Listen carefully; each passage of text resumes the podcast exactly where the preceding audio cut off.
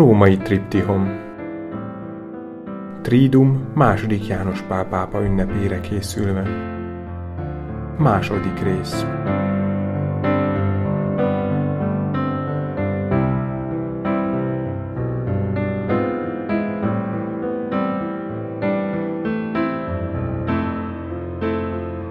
Kedves testvérek, tegnap volt 42 esztendeje annak, hogy megválasztották második János Pál pápát 78-ban, és ennek a ünnepnek, emléknek a részében, mert hogy majd jövő csütörtökön lesz a liturgikus emléknapja a Szent Atyának, ezekben a köztes napokban, egy tridumban gondolkodunk az ő tanításáról.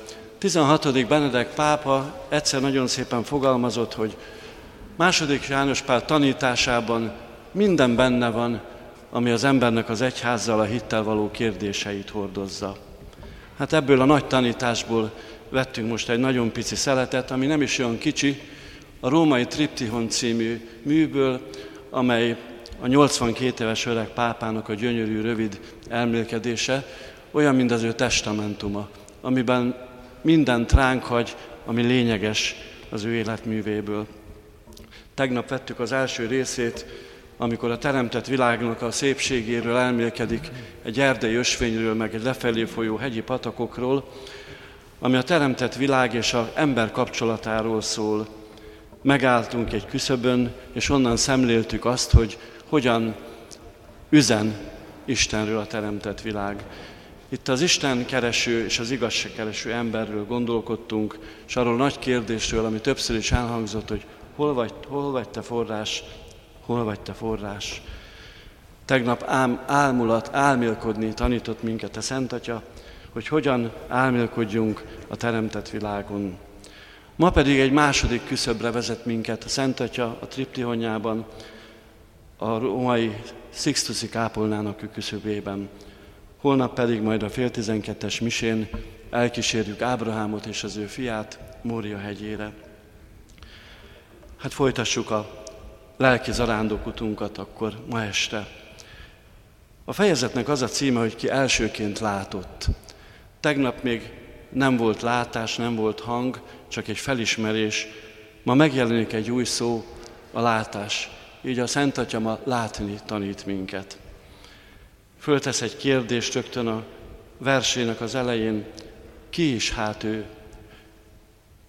Ki az az Isten, akivel mi a teremtett világban már valahogyan találkoztunk? Úgy írja, hogy olyan, akár a szavakban nem önthető tér, mely mindent átölel. Következő versben nagyon szép szó ismétlésben így ír.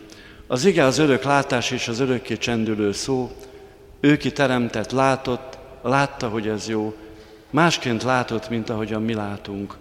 Ő ki elsőként látott, mindenben látta, felfedezte létének, önön teljességének valamiféle nyomát. Hétszer szerepel ebben a kis versben a látás. És utána egy, egy idézetet hoz Pálapostoltól, hogy semmi sincs elrejtve vagy ellepezve az ő szín előtt. Majd így folytatja, mezítelen és áttetsző, igaz, rendjén való és szép. Ez az Úristennek a világa. Mezítelen és áttetsző, igaz, rendjén való és szép. De ez csak akkor ilyen, hogyha a világ vele kapcsolatban van. Ezért nagyon szép a színeváltozás története, mert ott nem csak Jézusnak a alakja sugárzik a fénytől, hanem a ruhája is, írja az evangélium, és akkor minden, ami az ő ruhájához hozzáér. Tehát ami vele kapcsolatban van, az mind igaz, rendjén való és szép. Majd mindjárt kifejti a páp ennek az ellentétét, ami meg nem olyan. Folytatja, az ige küszöbén, melyben minden ott feszül, láthatatlanul. E küszöbön túl indul a történelem. Tegnap még csak egy küszöb előtt álltunk, most meg már átlátunk a küszöbön túlra. Ami a küszöbön túl van, az mindig a természet fölötti, és nem a természetes. És így mondja, hogy így indul a történelem a küszöbön túl, és a milyen kis, a mi egyéni személyes történetünk, az is természet fölöttinek kell, hogy legyen, és nem természetesnek. Az, hogy én személy vagyok, az, hogy az Úristen személyként megteremtett engem, az természet fölötti. És utána elvisz minket a kápolna küszöbére. A Sixtus kápolna bejáratánál állok. Meg lehet könnyebb lenne mindenről a teremtés könyve szavaival szólni, hanem a könyv képre vár. Várta a maga Michelangelóját, hiszen ő teremtett, látott, látta, hogy ez jó. Így hát a könyve látás gyümölcsére vársz. Hívlak benneteket minden idők, mind, mindahány látója. Téged hívnak, Michelangelo. Itt ugye arról a gyönyörű festményről van szó, amit felidézzünk a Sixtusi kápolna falain, kezdet és végnek a festményét, és minden idők látójáról beszél a pápa. Nem csak amit ő látott ott, hanem, hanem a világnak minden művészét. Festőket, zeneszerzőket, költőket, mindenkit, aki művész. És ő nagyon sokat foglalkozott a művészettel, nagyon szép leveleket írt, és eljutott oda, hogy egy, egy művészetet szemlélve, egy szép képet szemlélve, amit össze tudunk hasonlítani Isten teremtésének a szépségével, abból föl tudjuk azt fedezni, hogy a mi életünk is egy alkotás. A saját életünk is egy, úgy is mondja, hogy ti a szépségnek az alkotó mesterei vagytok, írta nekünk. Tehát, hogy a mi életünk is lehet olyan, mint amilyen egy szép művészeti alkotás, és hogy ez feladat, írja a pápa. Mindahány látója, minden idők minden látója, mi is közé kell, hogy tartozzunk a látásunkkal, a tiszta látásunkkal. Így folytatja. Áll a Vatikánban egy kápolna, mely látásod gyümölcsére vár. A látás képre várt, amióta az ige testé lett, a látás szüntelen vár. Belépünk, hogy végigolvassuk, ámulatból ámulatba esve. Most kapcsolódunk a tegnapi gondolathoz, ahol a természetet álmélkodva figyeltük, hogy hogyan üzen Istenről ez a természet. És most már többet látunk, és így indulunk tovább. Szemléljük és tanulmányozzuk a kezdetet, ám talán még erősebben szól itt a vég. Íme az az út, amelyen mindenki végighalad, bizony mindannyiunk. Hogy az embernek az élete akkor egész és teljes, hogyha pontosan a kezdet és a vég között zajlik. Egy nagyon pontosan meghatározható kezdet, és ennek függvénye egy pontosan meghatározott vég. Mert ha az egyik, a kezdet nem szép, vagy nem jó, akkor, akkor a vég se. Ezért dolgoztuk a teológia olyan gyönyörűen, a kezdetek teológiáját, hogy mindennek van forrása, teremtése, és akkor a vége is nagyon szép lesz. Erre egyébként a legszebb példa a boldogságos szűzanya, akinek a szeprőtelen fogantatásának volt természetes következmény a dicsőséges mennybevétele. És az ön gyönyörűen rózsafüzér ezt az ívet végigjárja, úgyhogy közben a közbülső lépések is ugyanilyen szépek lesznek. Megteremtette Isten az ember saját képére és hasonlatosságára, férfinak és nőnek teremtette őket, és látta Isten, hogy ez nagyon jó. Mindketten mezítelenek voltak, és nem szégyenkeztek. Lehetséges ez? A ma emberét erről ne faggasd. Most ez 2002-ben született ez a triptihon, és itt már megjelenik a férfinak és a nőnek az a természetes, az a eredendő egysége, amikor még nem szégyenkeztek egymás előtt. És így erre, ma, ma emberét erről ne faggasd. Nagy igazság ez, ám faggasd Michelangelo-t, írja tovább. Kérdezd meg a Sixtus kápolnát, mennyi minden elmondatik-e falakon. Na most azért Michelangelo is egy küszöb. Ott is túl kell nézni a küszöbön, tehát ami ott megfestett gyönyörű képekkel, az mögé kell nézni, mert ott van az az igazság, amit kerestünk az első részben. Rákérdezni, hol vagy te forrás, hol vagy te forrás. És itt írja, hogy a kezdet láthatatlan, a vég pedig ugyanúgy láthatatlan. Miként tehetnénk láthatóvá, miként haladhatnánk túl a jó és a rossz határát. Isten igazságait, és itt nem lehet kikerülni a liturgiát, ugyanis itt ez a fölvetés, hogy a kezdet és a vég láthatatlan, hogy hogyan lehetne ezt láthatóvá tenni, erre vezet minket a Szent Liturgiának a szépsége. Mert a liturgiában, ami láthatatlan, az valahogyan látható válik, de csak valahogyan. Az is csak egy küszöb tulajdonképpen. Gondoljunk abba bele, hogy nincs szebb pillanata a feltámadás megjelenítésének, mint amikor meggyullad nagyszombaton a vigilián ez a pici gyertyafény. Az mindent kifejez a feltámadásból. Vagy a Gregoriánnak az a semmihez nem hasonlítható világa, ami a tér és idő fölöttéségével, ahogy meghalljuk a hangot, majd holnap a hangról lesz szó, rögtön fölemel minket az Úristennek a világába. Úgy mondja a pápa, hogy amit nem lehet kifejezni, azt csak ünnepelni lehet. Gondoljunk egy nagyheti szertartásra. Minden, ami kifejezhetetlen, azt meg tudjuk győrön ünnepelni. És a liturgiának talán a legszebb pillanat az a csönd. Tegnap pont ez volt eszköz. Az Isten keresésnek eszközeként a pápa tegnap a csöndet javasolta, mert ez a csönd az elvezet a misztériumhoz. És nap mint nap itt van előttünk ez a különleges csoda. Éljünk vele minél többet. Folytatódik a triptihon. Isten látta, hogy nagyon jó mindaz, amit alkotott. De nem val erről másról, nem val-e másról a történelem? Már önmagában a mi 20. századunk, és nem csak a 20. A képmás és a hasonlatosság igazságát nem fedheti el. Hát a történelem úgy tűnik, hogy másról is val. A felvilágosodásnak nevezett szörnyűség, ami kisöpört Európából az Istenképet, ennek következtében minden liberális szörnyűség, amit ma tapasztalunk, ennek a tanulságáról van ez. Pedig itt írja, hogy a kép más és a hasonlatosság, meg az igazság. Ezért nagyon bele kell kapaszkodnunk a szentjeinkbe, mert ők a mindenkoronnak a nagy látói. Az ókeresztény egyház szentjei, a középkor és újkor és napjainknak a szentjei. Ez a 15 éves fiú, akit most boldogávattak, micsoda látó ember volt ez. Meglátta, hogy az Euszkarisztia mindennek a középpontja és a lényege. Vagy Newman Bíboros, akit szintén nemrég avattak szenté. Ő anglikánként nagyon jó látó volt, de aztán még jobb látó vett, amikor katolizált. Ezen igazsága zárkózott be egykor a Vatikánban, hogy előrelépve onnan ránk hagyhassa Sixtus kápolnát. Következő fejezetben, a következő versben pedig Istenről elmélkedik. Most nem tudom, hogy van kivel itt kép. Ki is hát ő, a kimondhatatlan, az önmagában létező, az egyetlen mindeneknek teremtője.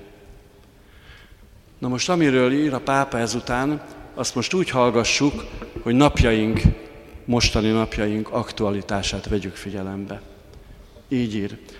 Beszélt akkor is, midő megteremtette az embert a saját képére és hasonlatosságára. A Sixtus kápolna ezer színében a teremtőnek emberi alakja van. Mindenható ősöreg ember hasonlatos teremtményhez, Ádámhoz. Férfinak és nőnek teremtette őket, és feladatul egy ajándékot kaptak Istentől, magukba fogadták, emberi mértékkel a kölcsönös ajándékozást. Hát a gimnáziumból tudom a diákoktól, hogy a fiatalok ma nem ismerik már nagyon ezt, hogy kölcsönös ajándékozás. Egyáltalán az ajándékozásnak a hátterét nem ismerik, hiszen az ajándékozást akkor tudjuk igazából megérteni, akár egy karácsonyit, ha megértjük azt, hogy az Úristen is mennyire megajándékozott minket Krisztussal. Ha ez nincs meg, akkor nehezen értjük meg, hogy mi az ajándékozás, mert akkor az valami oda-vissza dolgot feltételez. És az igazi egység az ebben az ajánd, másik megajándékozásában kell, hogy megjelenjen. És ez nincs meg. Nem szégyenkeztek, míg az ajándék munkált, mert a szégyenérzet az a bűnnel jelentkezik. És itt megjelenik az az állapot, az az első eredeti állapot, ami a bűnnel megszakadt és megsérült, ez a megsebzett szeretet. És így folytatja, az ajándék tudatában élnek, megnevezésem tudják, mégis a tudatában élnek, mert tiszták. Egyértelműen és tisztán látszik a kamaszoknak a tekintetén az, hogy belül nagyon tiszták. Egyszerűen benne van a tekintetükben ez a tisztaság, de nagyon meg vannak mérgezve. Azt mondta a Szent Atya egyszer a Szentföldön a fiataloknak egy prédikációjában, hogy kedves fiatalok, nektek tudnatok kell arról, hogy kétféle hang szól bennetek. Az egyik az egy külső, az a világnak a hangja, a másik az meg egy belső, az az Istennek a hangja. De ez a kettő metszi egymást, nem illik össze. És nektek fiataloknak, nektek a belső hangot kellene követnetek, mert az vezet oda, amit az előbb olvastunk, hogy áttetsző, helyén való, szép és tiszta. De ez a sok méreg, ez nagyon megnehezíti ezt, és szegény fiatalok oda jutnak, hogy tiszta zűrzavarba vannak, mert nem tudják, hogy most mit csináljanak. És a pápa, amikor gimnazista volt, a küszöb fölött, vagy nem a küszöb, az ajtó fölött, volt egy fölirat latinul, amit ő naponta elolvasott nyolc éven keresztül. A következő mondat volt odaírva. Az égiek a tisztának örvendenek, tiszta köntösben jöjjetek, és tiszta kézzel merítsetek a forrás vizéből. Írja ebben a triptéhonban, hogy nyolc esztendőn át naponta olvastam e szavakat, valahányszor beléptem a Vadovicei gimnázium kapuján. És ez meglátszott az ő életén.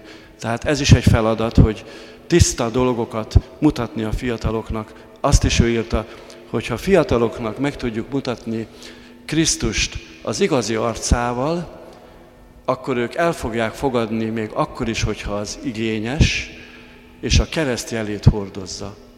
Mert a mai fiatal két dologtól menekül, az igényességtől, a másik meg a keresztnek a jele. És itt van rá a válasz. Hiteles Krisztus arcot kell megmutatni, és akkor elfogadják őt. Forrás vizéből merítsetek tiszta kézzel. Tegnap erről volt szó, a forrásról. Már előkészített minket erre. Na most a, azt nem biztos, hogy mindenki pontosan tudja, hogy a pápa fiatal korában Lublin Egyetem volt etika tanár. Nagyon sok fiatal tanított etikára, és óriási életművet hozott létre ezzel. Könyveket írt, Szerelem és felelősséggel című egy jó vaskos kötetet. Akkor az aranyműves boltját a házasságról, a test teológiáját, vaskos kötet, és 79-től 84-ig, ez öt év, a szerdai katekéziseken 129 beszédet mondott a szexualitásról. Most amit itt felsoroltam, ezek magyarul mind megjelentek. Hát érdemes begyűjteni őket, és elolvasni. Főleg ahol kamasz gyerekek vannak, odadni nekik, hogy olvassák el. Van testteológiája a közösség, atyának a vezetésével, nagyszerű tím, járják az iskolákat, és bemutatják ezt, hogy a testnek elsősorban teológiája van, illetve evangéliuma, és nem pedig biológiája. Ha a testnek evangéliuma van, akkor az helyére kerül minden. Nagyon nagy zűrzavar van a fiatalok világában a szexualitással kapcsolatban, és az a baj, hogy miután a test és a lélek az közös és egy, ezért a zűrzavar az a lelki életükre is ugyanúgy kihat. És ebből származik ez a nagy frusztráció a világukban. És ezt kellene valahogy visszahozni, ezt, ami így elromlott. Következő sorban nagyon fontos dolog van. Megértik a kezdetet, Ádám megismerte feleségét, ő pedig méhében fogant és szült, tudják, hogy átléptek a legnagyobb felelősség küszöbét. Nem azt írja, hogy a fiatalok szexualitásában felelősségről van szó, hanem a legnagyobb felelősség küszöbét, mert hogy majd születnek gyermekeik, és annak is lesznek gyermekeik, és ez továbbadódik. A legnagyobb ez a felelősség. Férfi és nő egységéről szól ez a triptihon, és ha ezt megbontja bárki, akkor az nem lesz egység. Két férfinek a kapcsolata, vagy két nőnek a kapcsolata, az soha nem lehet egység, mert üti a legfontosabbat, az Istennek az eredeti tervét az emberről. És a tegnap már említett Viktor Frankl a következőt mondja.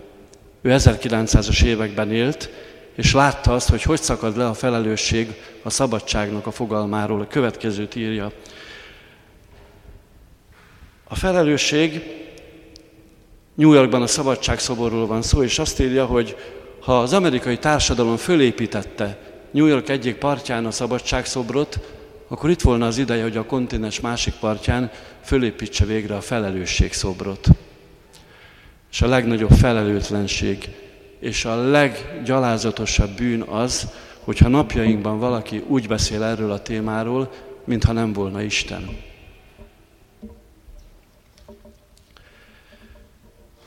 Mindazok, akik benépesítik a Sixtus kápolna központi falát, a te akkori feleleted örökségét hordozzák. E kérdése felelet örökségét, ez hát utatok vége. Vagy igent mondunk, vagy nemet mondunk. Ez a mi feleletünknek az öröksége.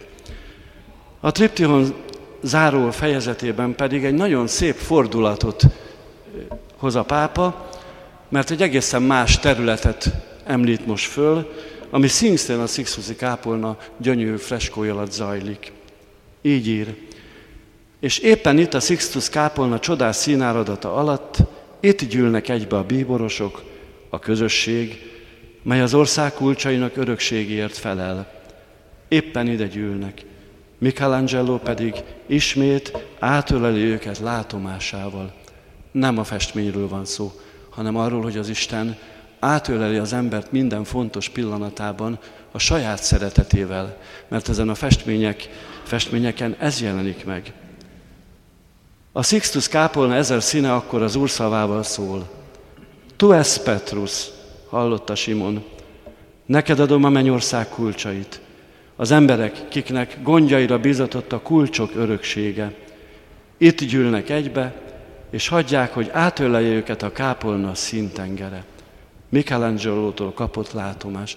És itt beilleszt egy nagyon kedves, intim, személyes üzenetet a következő sorokban. Így volt ez augusztusban, majd októberben is, az emlékezetes két konklávi évében. És így lesz ez ismét, ha szükségessé válik, halálomat követően. Kell, hogy szóljon majd hozzájuk is Michelangelo látomása. Én emlékszem, nagyon boldog voltam, amikor 16. Benedek követte második János Pált, mert tudtam azt, hogy ebben a világban arra a kristálytiszta fogalmazásra van szükség, amilyen Benedek pápa. Még a mai napig is gyönyörű leveleket ír nekünk. Ez biztos, hogy a Szentléleknek volt a gyönyörű cselekedete. Konkláve, magyarul a kulcsok, a kulcsal közös gondolkodás a kulcsok, az ország kulcsainak örökségéről. Íme látják önmagukat a kezdet és a vég között. A teremtés napja és az ítélet napja között. Hát azzal fejezném be, hogy azt hiszem akkor lesz szép az életünk, hogyha mi is saját magunkat a kezdet és a vég között szemléljük. Mert a kezdetben is, meg a végben is Isten szeretete van jelen, az ő teremtő szeretete, meg az ő gondviselés egész életünkön keresztül, és akkor mindenben úgy leszünk itt a világban, ahogyan írja ez a gyönyörű triptihon. Hát holnap fél tizenkettőkor majd elkísérjük Ábrahámot és az ő fiát abban a csendességben a Mória hegyére, és várjuk, hogy vajon hogyan fogjuk megtalálni azt a forrást, aminek a keresésén tegnap este elindultunk. Befejezésképpen ennek a triptihon táblának a utolsó rövid versét olvasnám el. A végső áttetszőség és a fény, a történelem áttekinthetősége, a lelkiismeret áttekinthetősége. Kell, hogy a konklávé ideje Michelangelo tudatosítsa, ne feledjétek, semmi sincs elrejtve vagy elleplezve, az ő színe előtt. Te, aki mindent látsz, mutasd meg, és ő majd megmutatja.